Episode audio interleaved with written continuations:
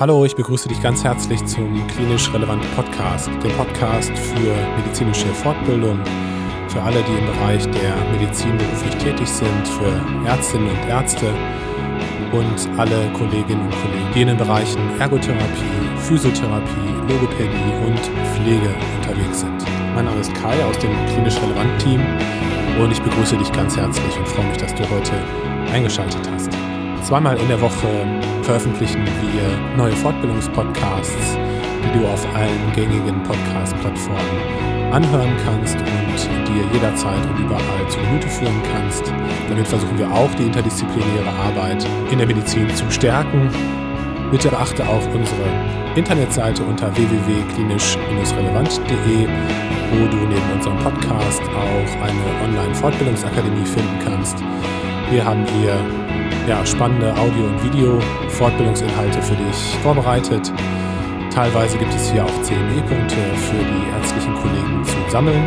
Heute kümmern wir uns im Podcast um das Thema Psychosomatik. Und dazu habe ich Dr. Alexander Kugelstadt im Interview. Alexander ist zum einen als Arzt in der Psychosomatik beruflich tätig, zum anderen ist er zusammen mit Dr. Jan Dreher auch Podcaster in dem allseits bekannten Psychcast unterwegs und drittens hat er einen Spiegel-Bestseller geschrieben mit dem Titel Das ist dann wohl psychosomatisch und das alles drei sind auf jeden Fall Gründe gewesen, mit ihm zu sprechen und euch das Thema Psychosomatik ein bisschen näher zu bringen. Ich persönlich habe super viel gelernt durch dieses Gespräch. Ich kann euch also nur wärmstens empfehlen, dran zu bleiben und wünsche euch viel Spaß bei diesem Interview.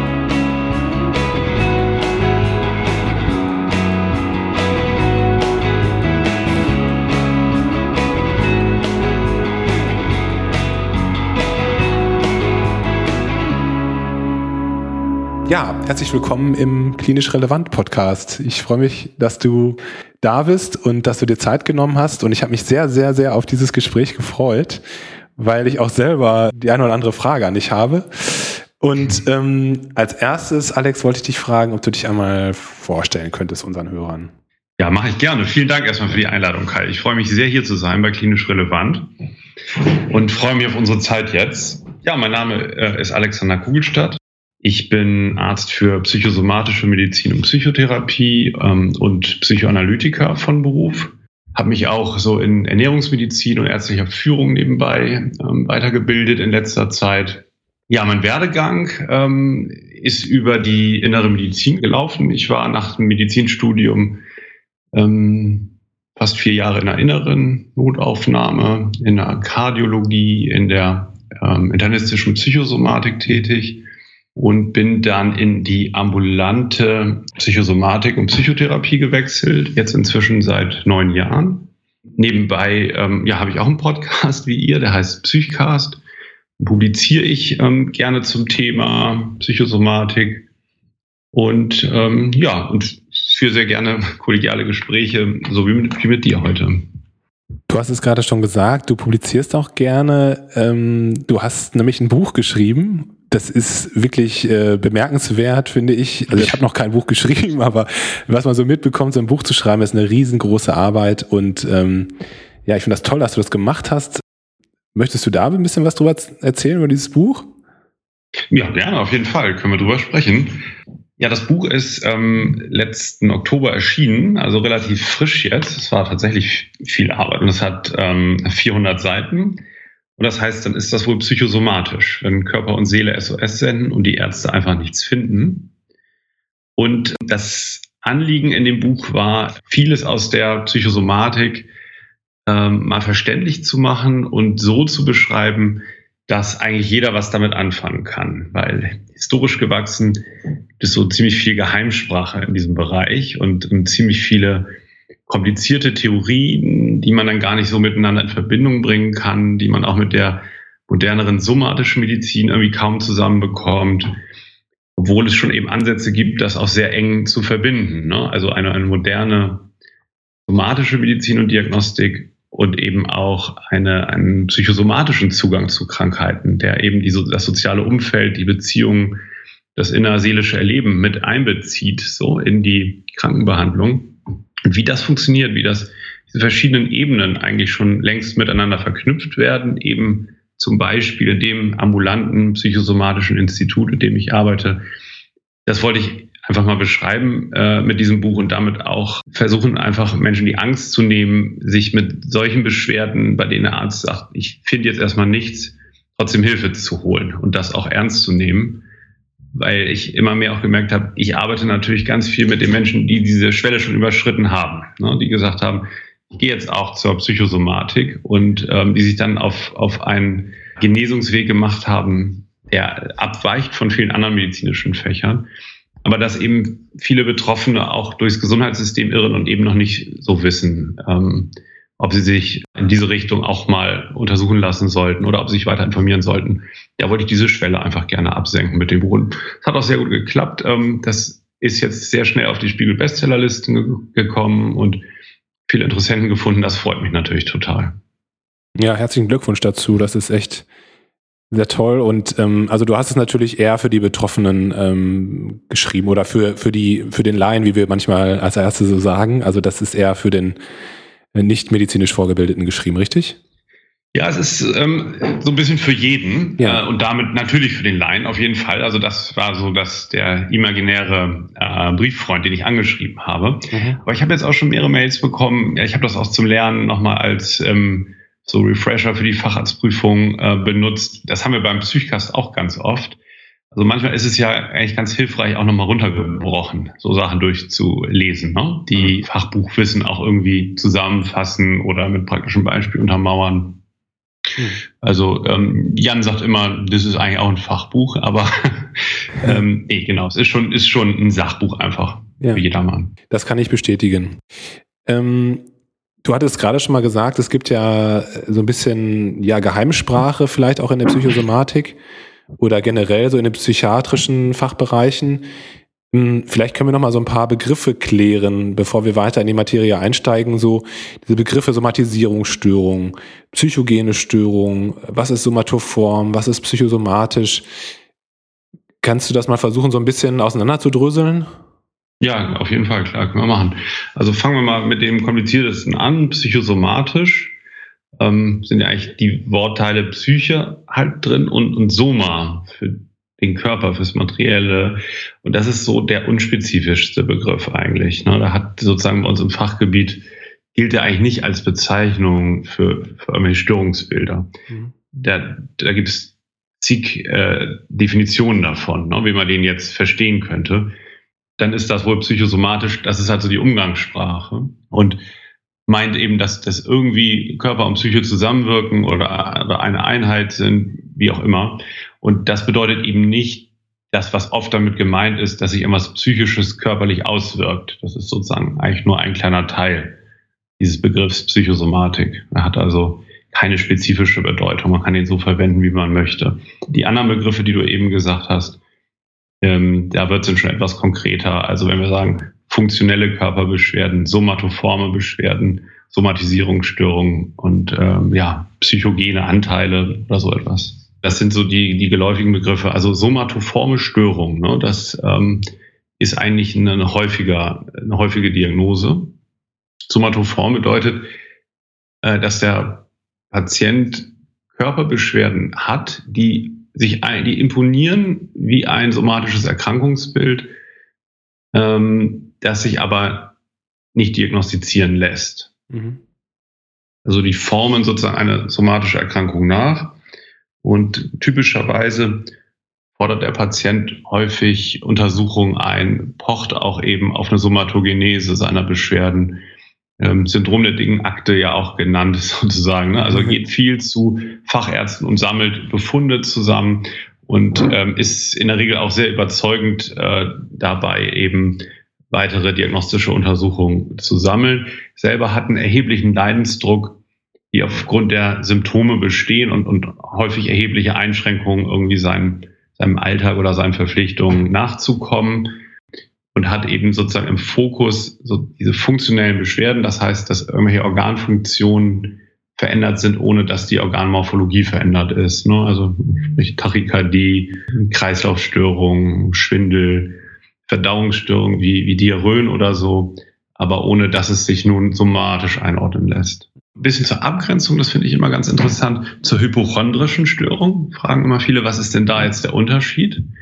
Das kann klinisch sehr ähnlich aussehen, aber bei der hypochondrischen Störung steht nicht das Körpersymptom äh, und die Einschränkung da, daher im Vordergrund, sondern bei der Hypochondrie steht der Angst vor einer schweren Diagnose im mhm. Vordergrund. Mhm. Da äh, der Patient so seinen Fokus darauf gerichtet, was kann Schlimmes dahinter stecken und ähm, das muss gefunden werden. Er leidet nicht so sehr unter der Symptomatik. Mhm. Wie kann man die psychogene Störung von der somatoformen Störung unterscheiden? Gibt es da einen Unterschied? Nee, gibt's eigentlich nicht. Also Psychogen ähm, ist eigentlich auch ein obsoleter Begriff, weil der äh, suggeriert ja, irgendetwas wäre nur psychogen. Mhm. Das ist so nicht State of the Art, weil natürlich alles, sobald es sich im Körper ausdrückt, auch ähm, eine somatogene Komponente irgendwie hat. Und das ist dann, da ist die Trendschärfe natürlich nie gegeben. Das Institut, in dem ich arbeite, heißt Institut für psychogene Erkrankungen, ist aber in den 60er Jahren gegründet worden. Ja werden das bald umbenennen, äh, wahrscheinlich noch dieses Jahr, genau aus dem Grund. Also Psychogen ähm, ist halt abstrakt. Früher gab es eine psychogene Depression in der ICD-9. Das ist auch abgeschafft, diese Einteilung, also endogen, psychogen ähm, oder, oder exogen hatte man, glaube ich, auch ähm, gesagt. Immer wo sozusagen suggeriert wird, die Ursache wäre eindimensional. Das ist eigentlich soweit, ich weiß, aus den ICD-Diagnosen raus und das ist auch äh, richtig so.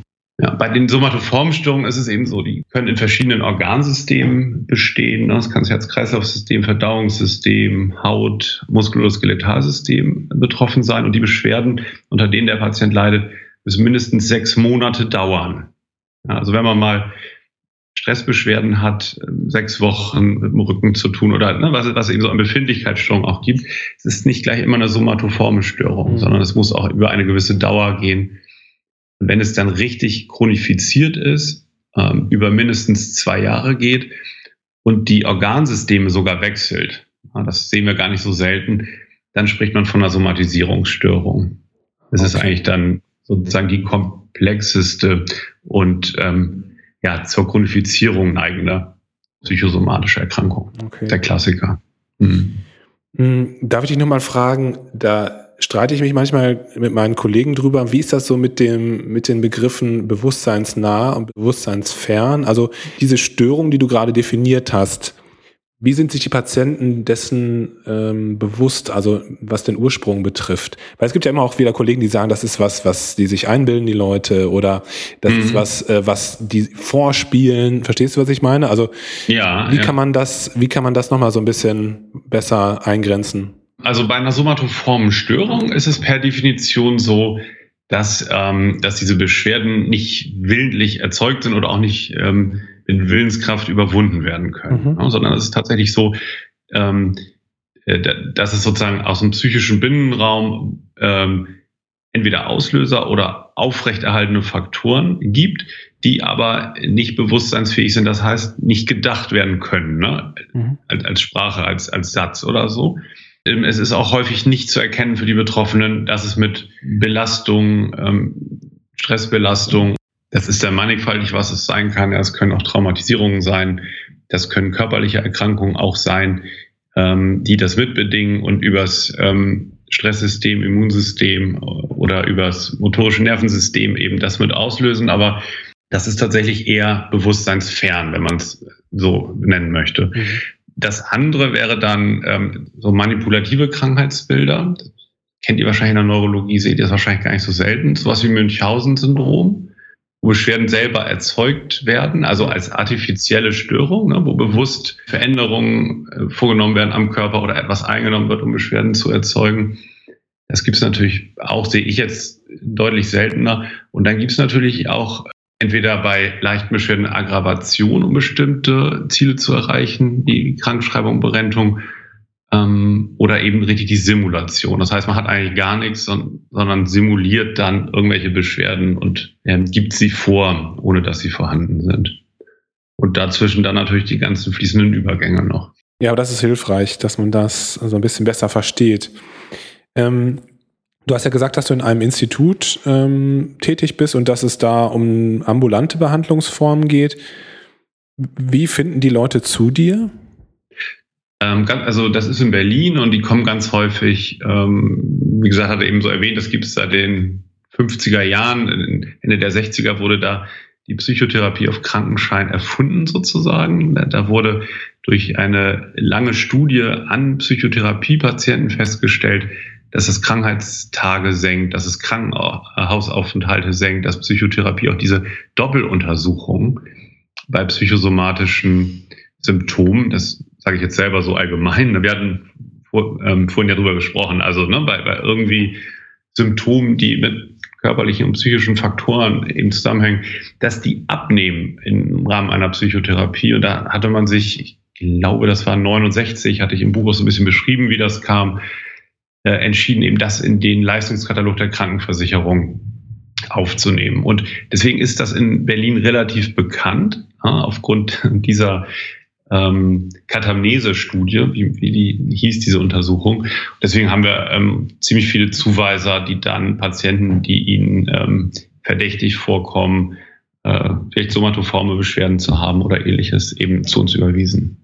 Und das sind Patienten, die wahrscheinlich häufig viele Arztkontakte hinter sich haben, oder ist das so, dass ähm, die auch sehr früh im Verlauf ihrer Erkrankung schon zu euch kommen? Ach, das auch. Also ähm, das ist vielleicht in Berlin auch noch ein bisschen ähm, einfacher, eben aufgrund dieser, dieser recht hohen Arztdichte. Da gibt es in Berlin ja auch viele so psychotherapeutische Institute, ähm, die dann auch Zuweise haben, die dann auch manchmal Patienten sich hin und her schicken, je nach Schwerpunkt.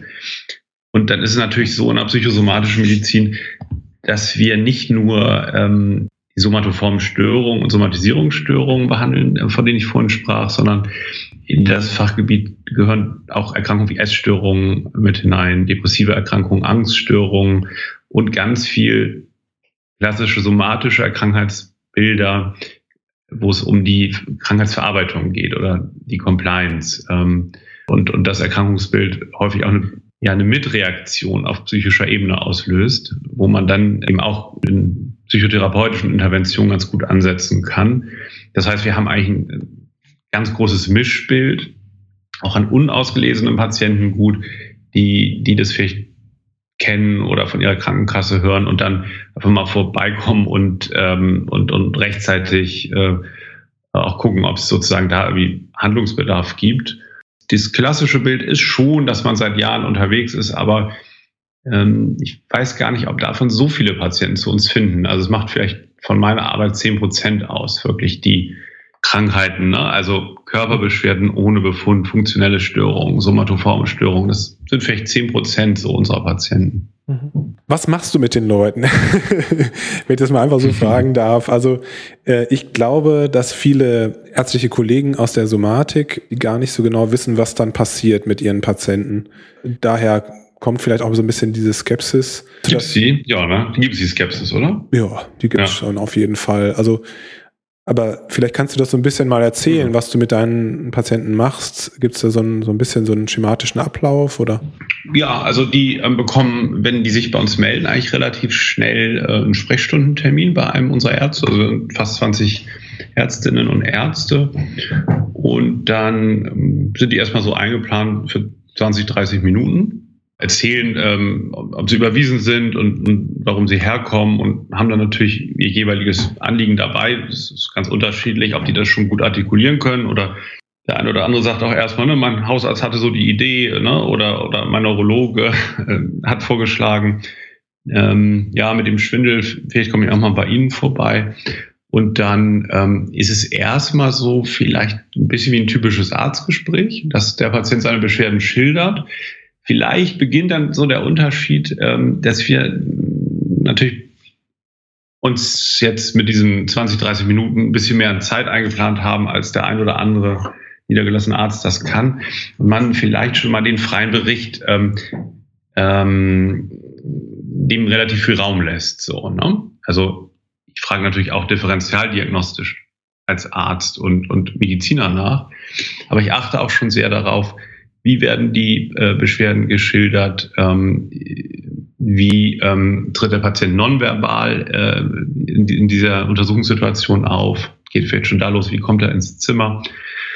Und dann merkt man ja schon so in dem Persönlichen, in dieser ich sag mal, initialen Beziehungsgestaltung. Also bringt jetzt mächtig viel Druck mit rein, ne? Und jetzt muss es aber gefunden werden und die sind jetzt die letzte Hoffnung und wenn ich gleich hier rausgehe, dann will ich wissen, was los ist, so. Mhm. Dann können, können wir natürlich neben der gründlichen Differentialdiagnostik, die alles Somatische einbezieht, weil ich weiß ja noch gar nicht, ne, was wurde jetzt schon untersucht und so, kann ich aber so ein bisschen auf der anderen Seite schon mal die Verdachtsdiagnose oder die, die, die, die Hypothese, was könnte sozusagen jetzt an ähm, Beziehungsgestaltung, an, an Stressoren, an, an der Lebenssituation, äh, in der derjenige ist, was könnte da vielleicht eine Rolle spielen?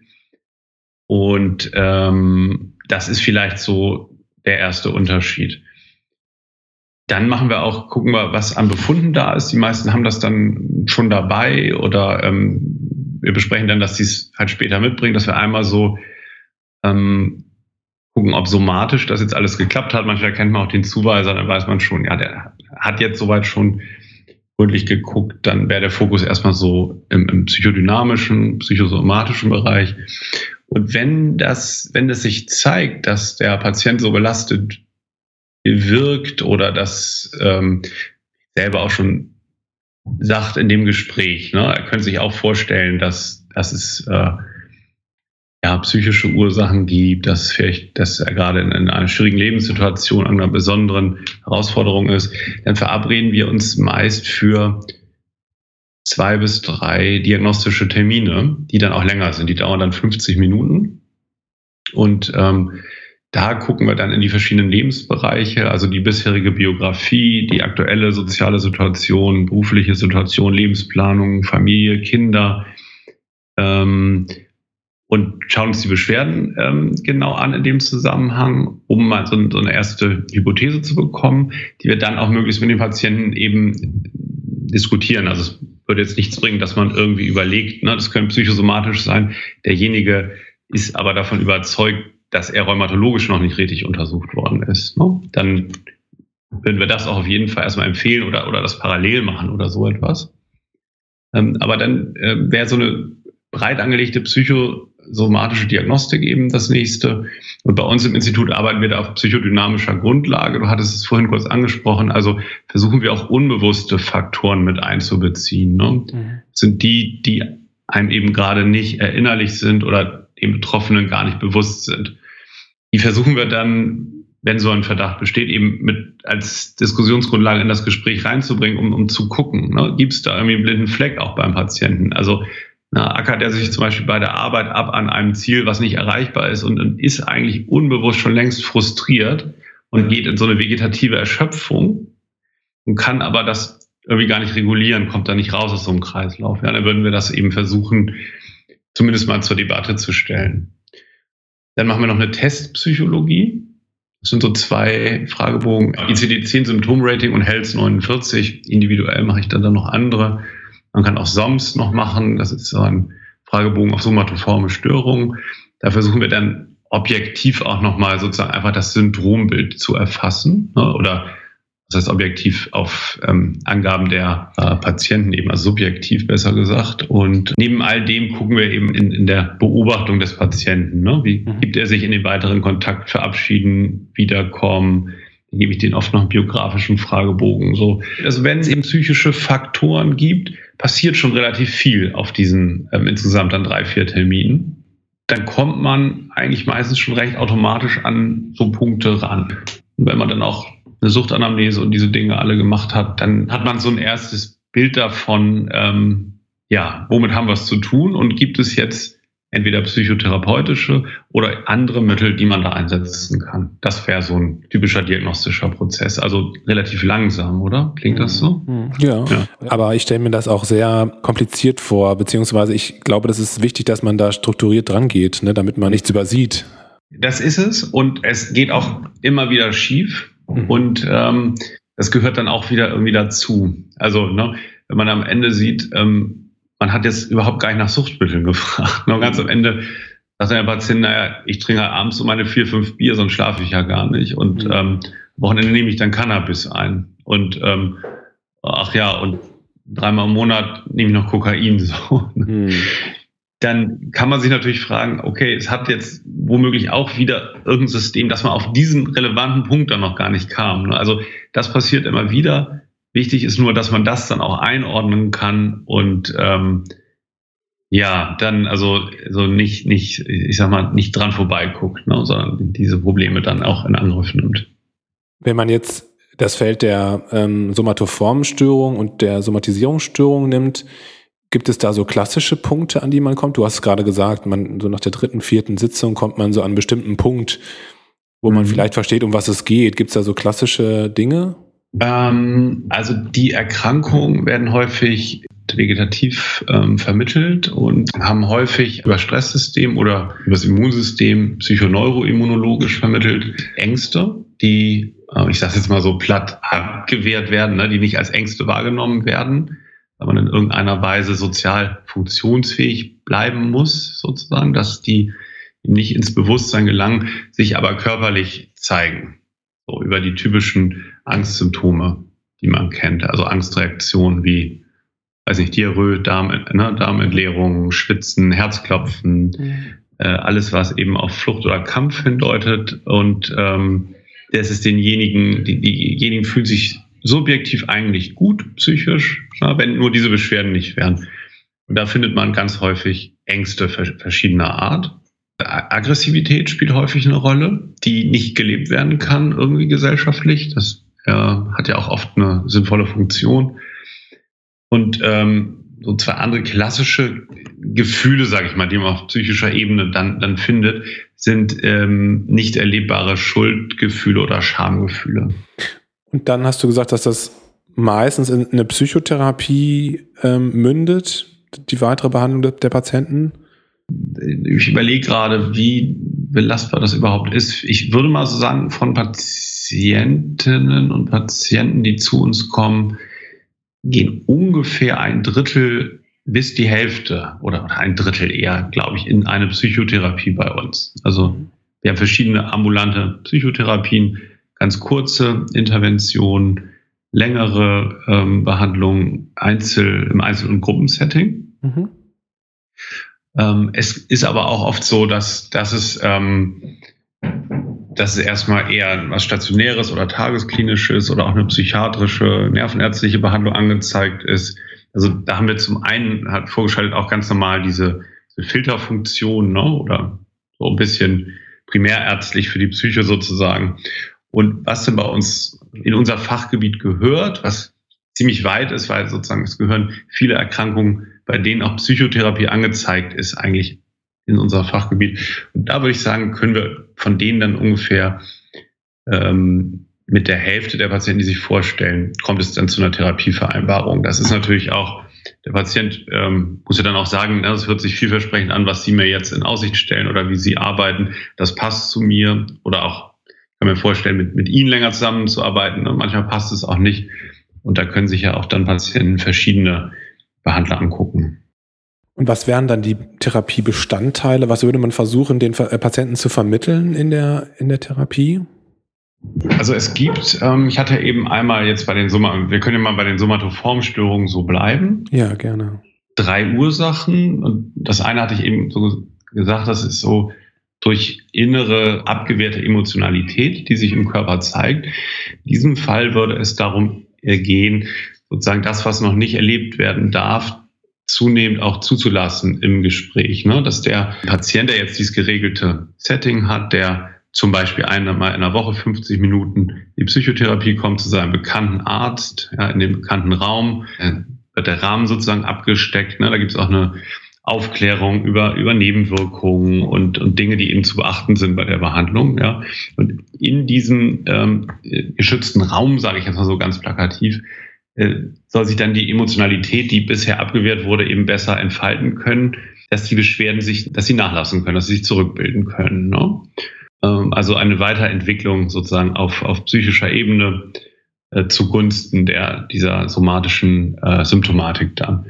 Und das funktioniert äh, auch in vielen Fällen ganz gut. Ne? Es ist schwierig, wenn die Beschwerden schon sehr chronifiziert sind oder wenn hoher sekundärer Krankheitsgewinn besteht, dass zum Beispiel auch eine AU aufrechterhalten werden muss oder ähnliches.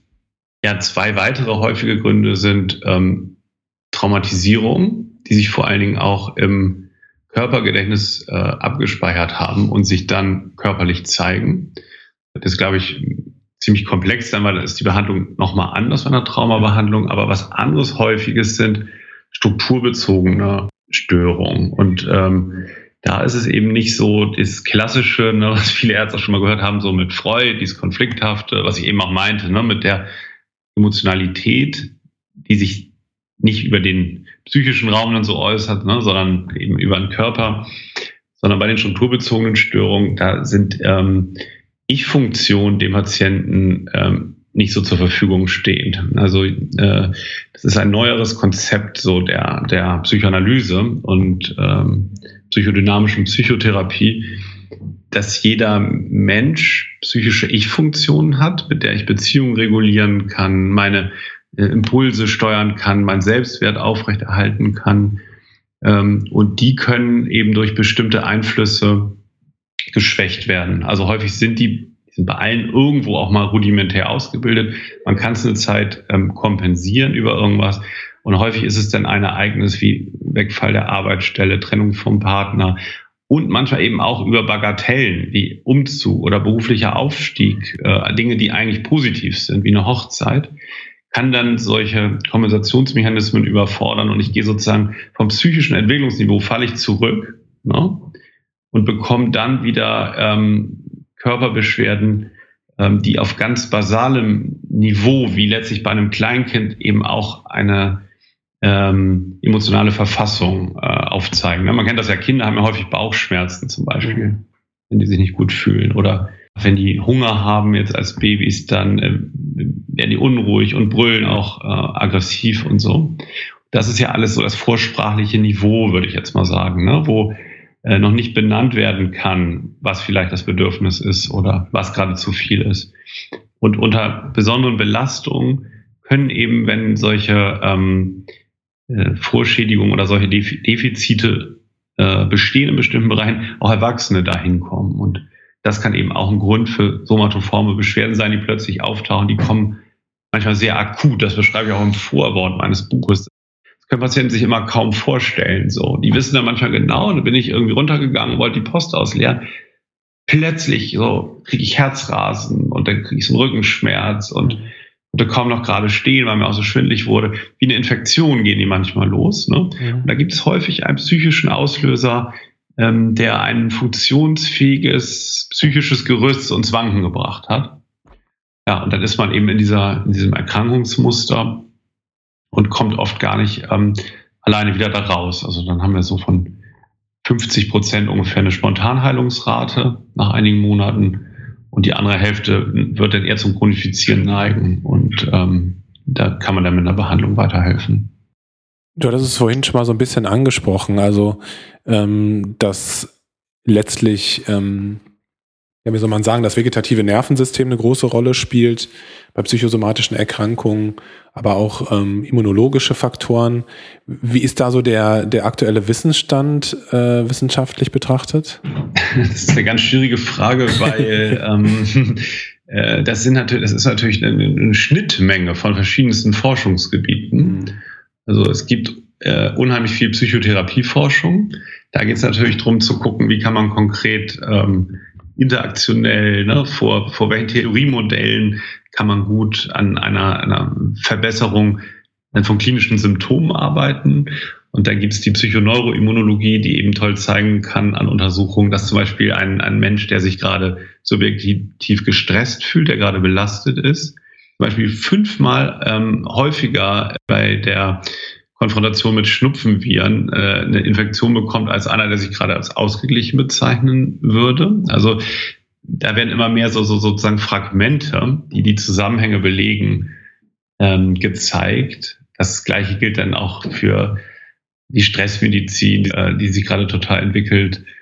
Und äh, vor allen Dingen, das wollte ich eigentlich gerade sagen, äh, die, die Hirnforschung, die auch immer mehr diese Prozesse, die ich immer mal wieder so erwähne, ne, wie, wie ähm, der äh, Blindheit sozusagen für bestimmte emotionale Zustände. Ne? Das ist ein altes Modell aus den 60er, 70er Jahren, Alexithymie, eine sogenannte psychosomatische Grundstörung. Früher dachte man, es sind einfach Menschen, die keinen Zugang zu ihrer Emotionalität haben.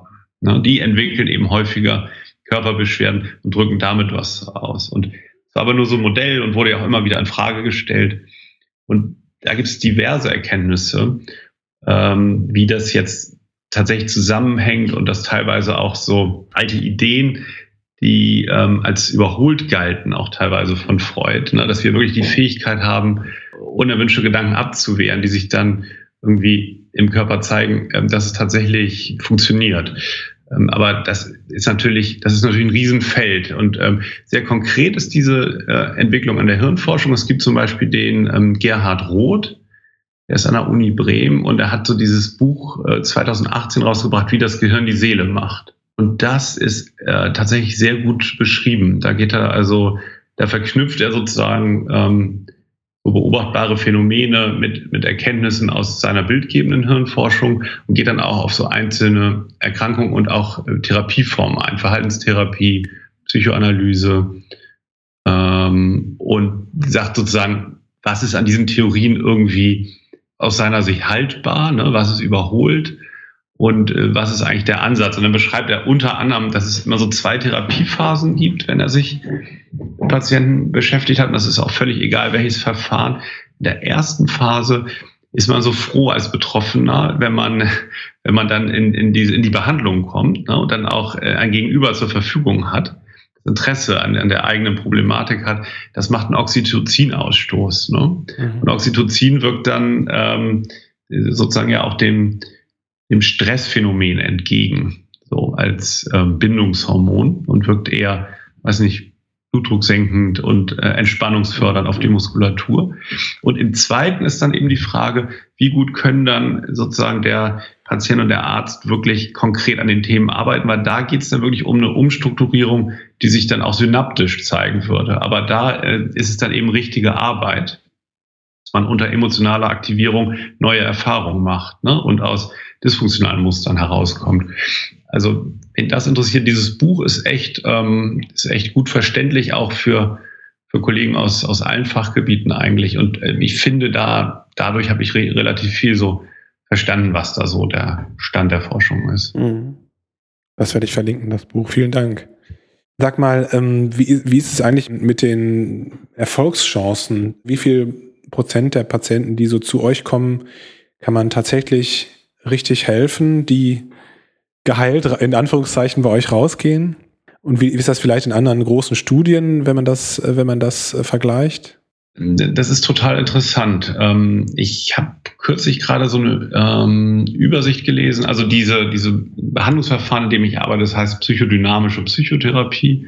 So ein bisschen das Gegenteil von der Verhaltenstherapie, wo man sehr am Verhalten orientiert ist. Und in der psychodynamischen Therapie ist man eben sehr an den inneren Kräften, wie die zusammenwirken, so orientiert ne, und weniger am, am konkreten Verhalten.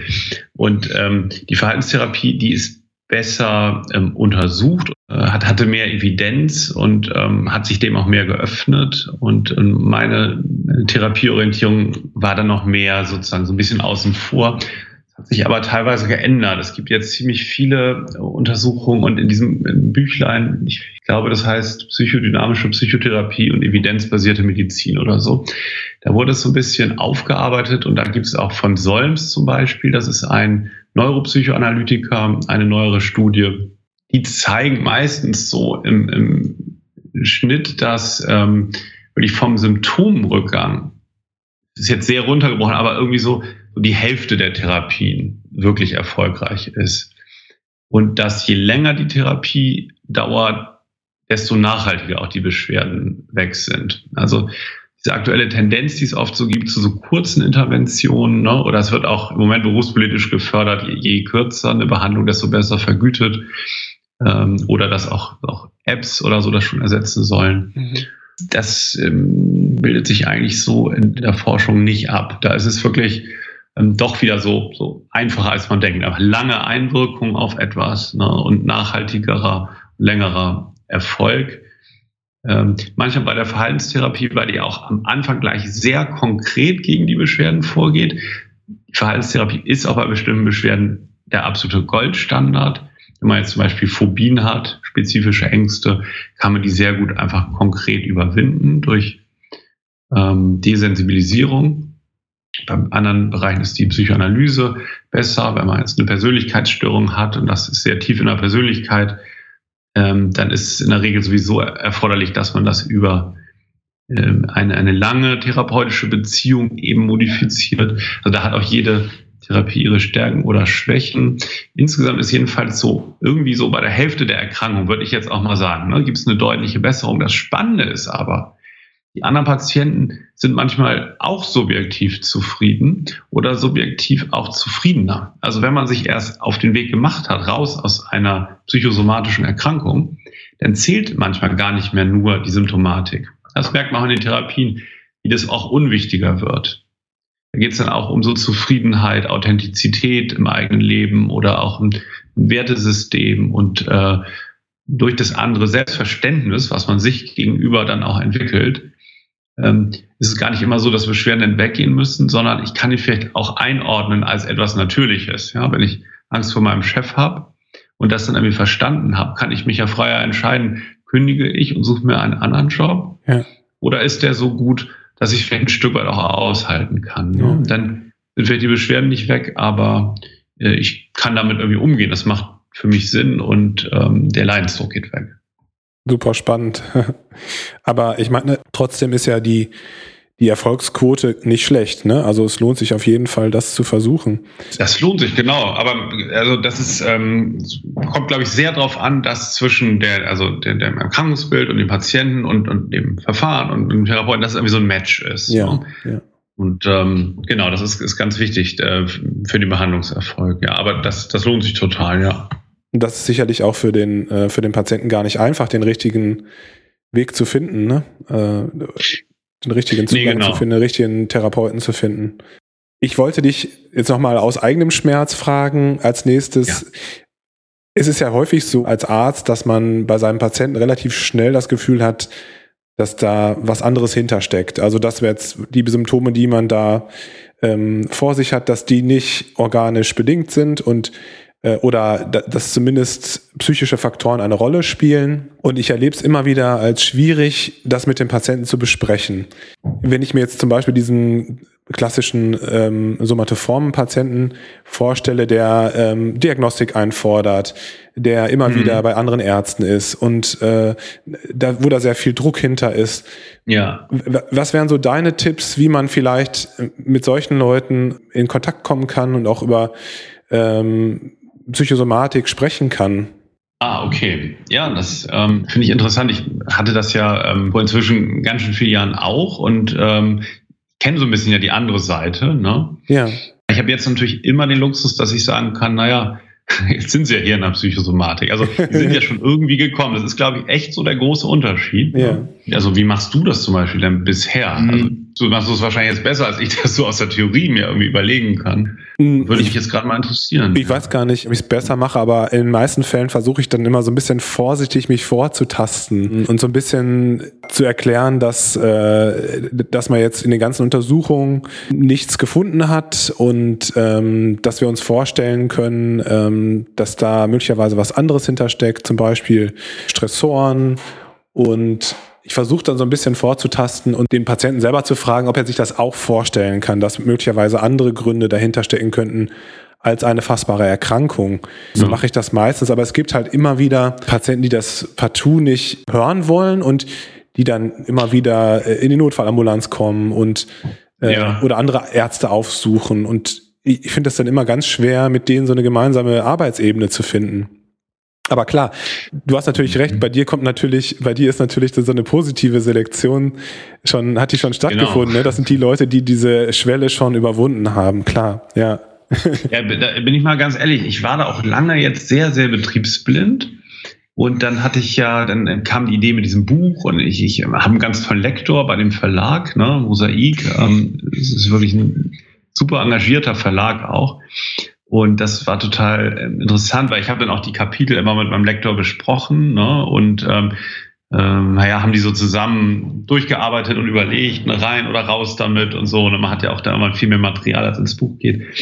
Und der sagte dann immer, hey, naja, du, die Leute leiden doch da so extrem drunter und kein Arzt äh, kann das irgendwie richtig gut ansprechen und, und die Patienten ähm, denen ist das unangenehm. Und ich wusste lange nicht, was er so richtig meint. Ne? Ich ja. dachte dann immer, ja, so schl schlecht reagieren die doch gar nicht und so. und, ähm, und, und irgendwann habe ich mir aber klar gemacht, dass ich wirklich auch nur den Teil derer sehe, die dann eben kommen. Und ja. ich glaube wirklich, dass da ganz viele von betroffen sind. Und ich finde es erstmal total gut, was du gerade gesagt hast, ne? dass man, also ich, ich, glaube, ganz oft ist es ja gut, wenn man das genauso anspricht, wie wir das jetzt untereinander auch ansprechen würden, dass man eben sagt, so und so sieht's aus. Und ähm, ehrlich gesagt, die Frage stelle ich auch oft so, ob die sich das überhaupt vorstellen können. Weil, na, wenn jetzt jemand sagt, das Quatsch hat mit mir nichts zu tun, so, dann würde ich, würde ich jetzt auch dann denken, also na, kann ich Ihnen zwar sagen, was häufig ist oder was eine Möglichkeit ist, ne, aber ähm, wenn sich da jemand komplett versperrt, also ich, ich glaube, es frustriert ja äh, nur, ne, dann weiter darauf rumzureiten. Der wird ja nicht gegen seinen Willen in diese Richtung denken. Ja. Ja, was so die Lehrbücher sagen, ich unterrichte auch so psychosomatische Grundversorgung. Ne, das sind ja auch Neurologen, Frauenärzte, Hausärzte, ja. die sich sozusagen dort weiterbilden. Deswegen gucke ich immer mal rein, was so die Literatur dazu sagt. Und da steht dann meistens so, dass man eben auf die Sprache so achtet. Also zum Beispiel, aber da, ich, ich bin mir da nicht so sicher, ob das so wichtig ist, sage ich ganz ehrlich. Aber was du jetzt eben sagtest, ähm, wir haben da nichts gefunden oder irgendwie sowas. Ne?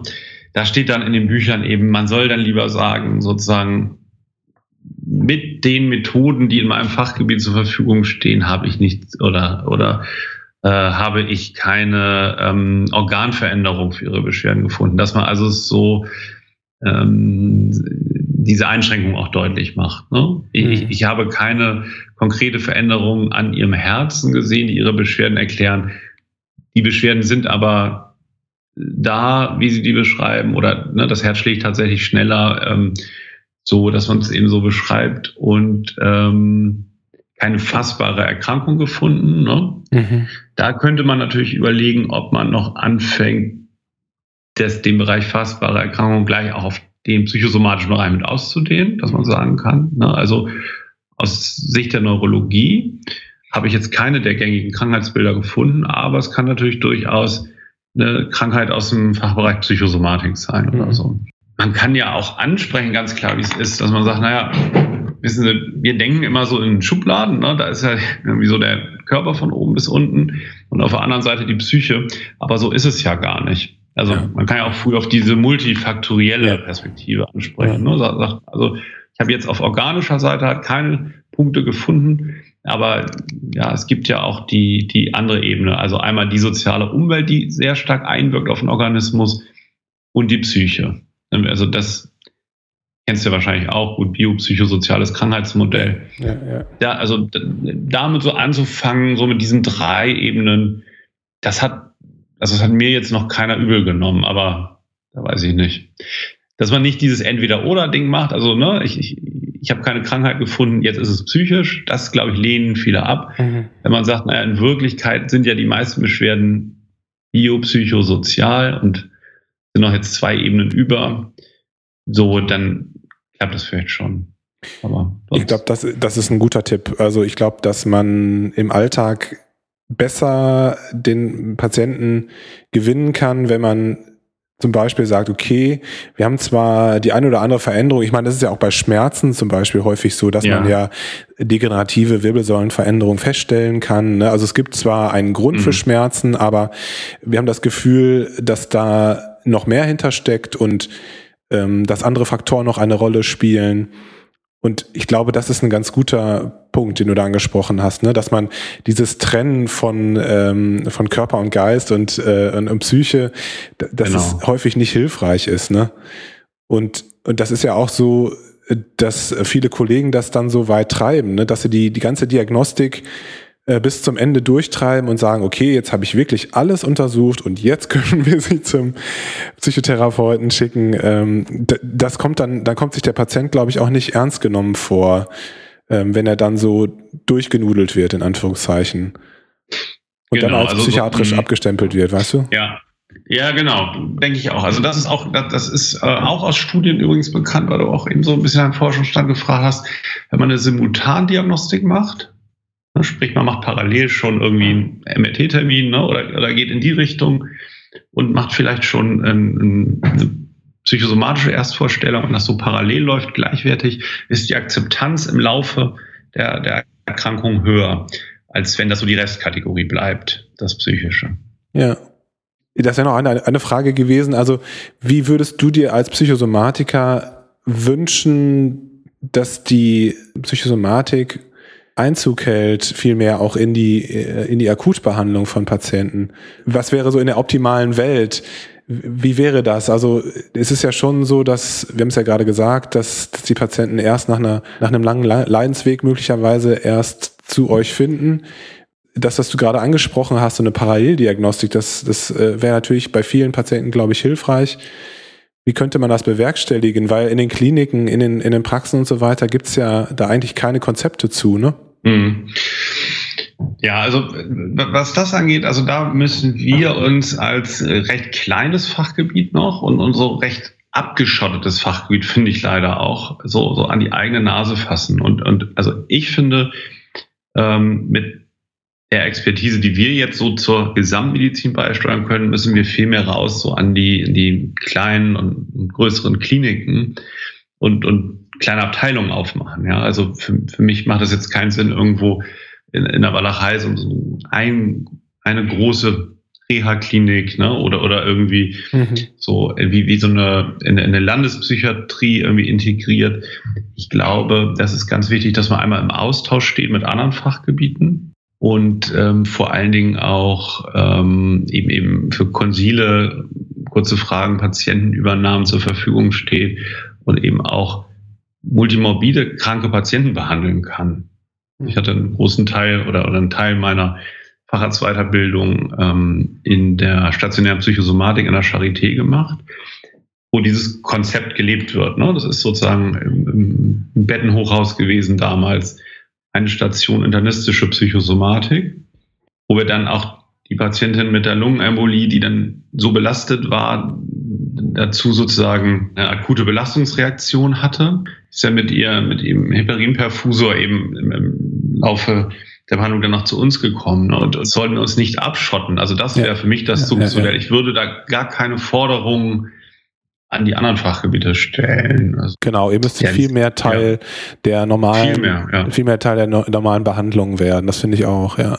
Also das ist ja sehr inhomogen unser Fachgebiet und ich würde jetzt mal so sagen, so die, diese, diese ganze Spaltung ne, in Körpermedizin und Psychomedizin finde ich jetzt nicht unbedingt, dass die so von den Somatikern auch nur ausgeht. Ne? Es mhm. gibt auch Kollegen, die da dem Patienten erzählen, ach, was haben die denn da mit ihm gemacht? Ne? Und ja, manchmal ähm, vielleicht auch nicht nüchtern genug so auf, auf sowas drauf gucken. Und ähm, für mich hat psychosomatische Medizin professionell und, und am Ende auch evidenzbasiert ähm, zu sein und, und ja, eben in, in der Breite ähm, der, der Krankenversorgung sollte da die Expertise auch äh, ähm, eingesetzt werden und nicht ähm, im, Hinterzimmer ähm, und dann auch nur äh, für Patienten, ähm, die, die irgendwie ja gut führbar sind, ne? Oder oder die, die irgendwie somatisch so gesund sind, ähm, dass ich mich als äh, Therapeut entspannen kann. Also das kann irgendwie das Ziel nicht sein, wenn wir wirklich ähm, diese, diese große Zahl, also es sind ja irgendwie in der somatischen Ambulantmedizin 25 bis 50 Prozent funktionelle Körperbeschwerden unterwegs, so in den Facharztpraxen. Und das kann man, ähm, das kann man ja nicht sagen, dass, dass die müssen jetzt alle Psychotherapie machen, sondern da muss man mehr in Austausch kommen. Das finde ich, ähm, ist ein schönes Schlusswort. Bevor wir das Gespräch beenden, wollte ich gerne, ähm, dass du nochmal was zum Psychcast sagst weil ich finde euer Format super ähm, und ich finde es toll, dass ihr ja auch den Psychcast so gestaltet, dass ganz viele ähm, normale Menschen zuhören können, dass es nicht so eine elitäre Veranstaltung ist, nur für Ärzte oder Therapeuten oder so, sondern dass ihr wirklich ähm, ja auch Aufklärungsarbeit betreibt. Sagt noch mal was zu eurem Podcast. Ähm, ja, also den haben wir, glaube ich, jetzt war schon Ende 2014 gegründet. Ähm, Jan und ich haben im gleichen Verlag ein Buch veröffentlicht damals hatten dann äh, zufällig rausgefunden, dass wir beide äh, Spaß dran hätten, Podcasts zu machen. Ich, ich wollte auch früher gern Journalist werden und äh, so, das, das passte irgendwie. Themen haben wir ja genug in den Psychofachgebieten. Also Jan ist Psychiater, Chefarzt in der Psychiatrie und werfen wir aus unseren beiden Perspektiven zu diversen klinischen Themen, aber auch immer wieder zu Alltagsthemen, ne, die irgendwie Phänomene der Prokrastination Psyche, zum Beispiel. Äh, genau, Prokrastination, aber auch irgendwie so, wie wird man glücklich und, und da, da mischen wir dann so Sachen, die wir selber finden und denken und irgendwo mal gehört haben und was wir vielleicht so in der Fachliteratur oder so aus unserem beruflichen Umfeld ähm, dazu sagen können und ähm, wir, wir haben uns so also als, als Kompassnadel ausgesucht, eben möglichst viel Spaß dabei zu haben. Und ähm, das klappt ganz gut. Heute Abend nehmen wir übrigens wieder einen auf.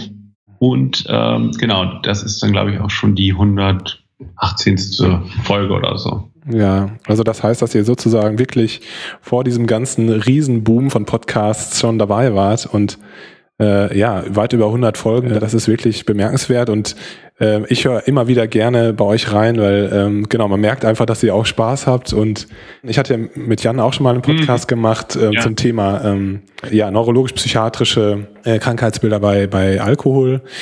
Ähm, und da hatte ich es auch schon mal dem Jan gesagt, ich finde euren, euren Jingle total super. Also ich kann euch Hörern nur empfehlen, da reinzuhören. Das ist wirklich ein sehr, sehr guter Podcast. Unterhaltsam und lehrreich.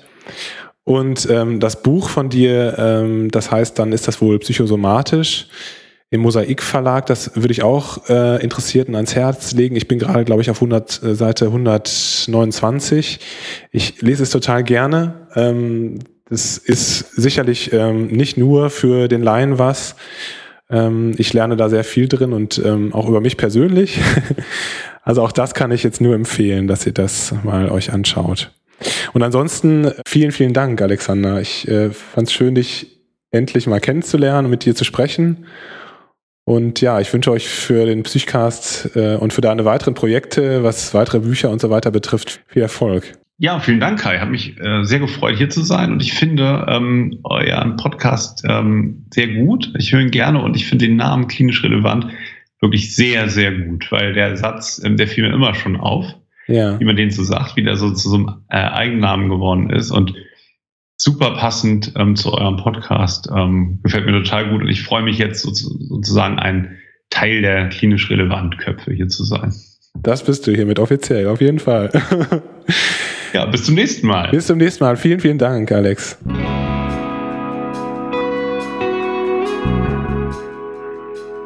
Vielen Dank, dass du heute wieder zugehört hast. Wir hoffen sehr, dass dir dieses Podcast-Interview mit Dr. Alexander Kugelstadt gut gefallen hat und äh, dass du etwas über den Bereich psychosomatische Medizin lernen konntest und dich vielleicht auch inspiriert hat, dich mit dem Thema weiter auseinanderzusetzen. Ich möchte dich gerne nochmal auf unsere Shownotes hinweisen. Hier verlinken wir auch nochmal das Buch von Alexander sowie den Psychcast, den ich allen nochmal ans Herz legen möchte. Gleichzeitig findest du eine schriftliche Zusammenfassung des Interviews zum Nachlesen. Zum Schluss möchte ich dich gerne nochmal ermuntern, dich bei uns zu melden, wenn du Lust hast, mal mitzumachen und auch einmal einen Fortbildungsbeitrag auf klinisch relevant zu veröffentlichen. Das Einzige, was du machen musst, ist, dich unter kontakt.klinisch-relevant.de bei uns zu melden. Auch wäre es super nett, wenn du deinen Kollegen und Kolleginnen von unserem Projekt erzählen könntest und Werbung für uns machen könntest. Gerne darfst du uns auch eine Rezension auf Apple Podcasts schreiben, damit auch andere Leute aufmerksam werden auf uns. Wie du wahrscheinlich schon weißt, sind wir auf Social Media aktiv, bei LinkedIn, bei YouTube, bei Instagram, bei Facebook. Einen Twitter-Kanal haben wir auch, also wenn du Lust hast, kannst du auch da vorbeischauen. Und was ich immer irgendwie vergesse, ist unser Newsletter, der dir so ungefähr einmal im Monat ähm, ja, ein Update über klinisch relevant und unsere Aktionen gibt. Also da kannst du dich auf unserer Internetseite www.klinisch-relevant.de für eintragen und natürlich auch unsere Online-Fortbildungsakademie anschauen. Hier gibt es ja, Audio- und Videocontent, Fortbildungsinhalte, CME-zertifiziert teilweise, aber auch für pflegerische Kollegen spannende Fortbildungsthemen, zum Beispiel Konfliktmanagement oder Deviermanagement. Also ja, das lohnt sich auf jeden Fall mal reinzuschauen. Und jetzt habe ich genug gequatscht und Werbung gemacht. Ich wünsche dir eine ganz gute Zeit. Bis zum nächsten Mal. Freuen wir uns, wenn du wieder einschaltest. Mach's gut. Bleib gesund. Ciao.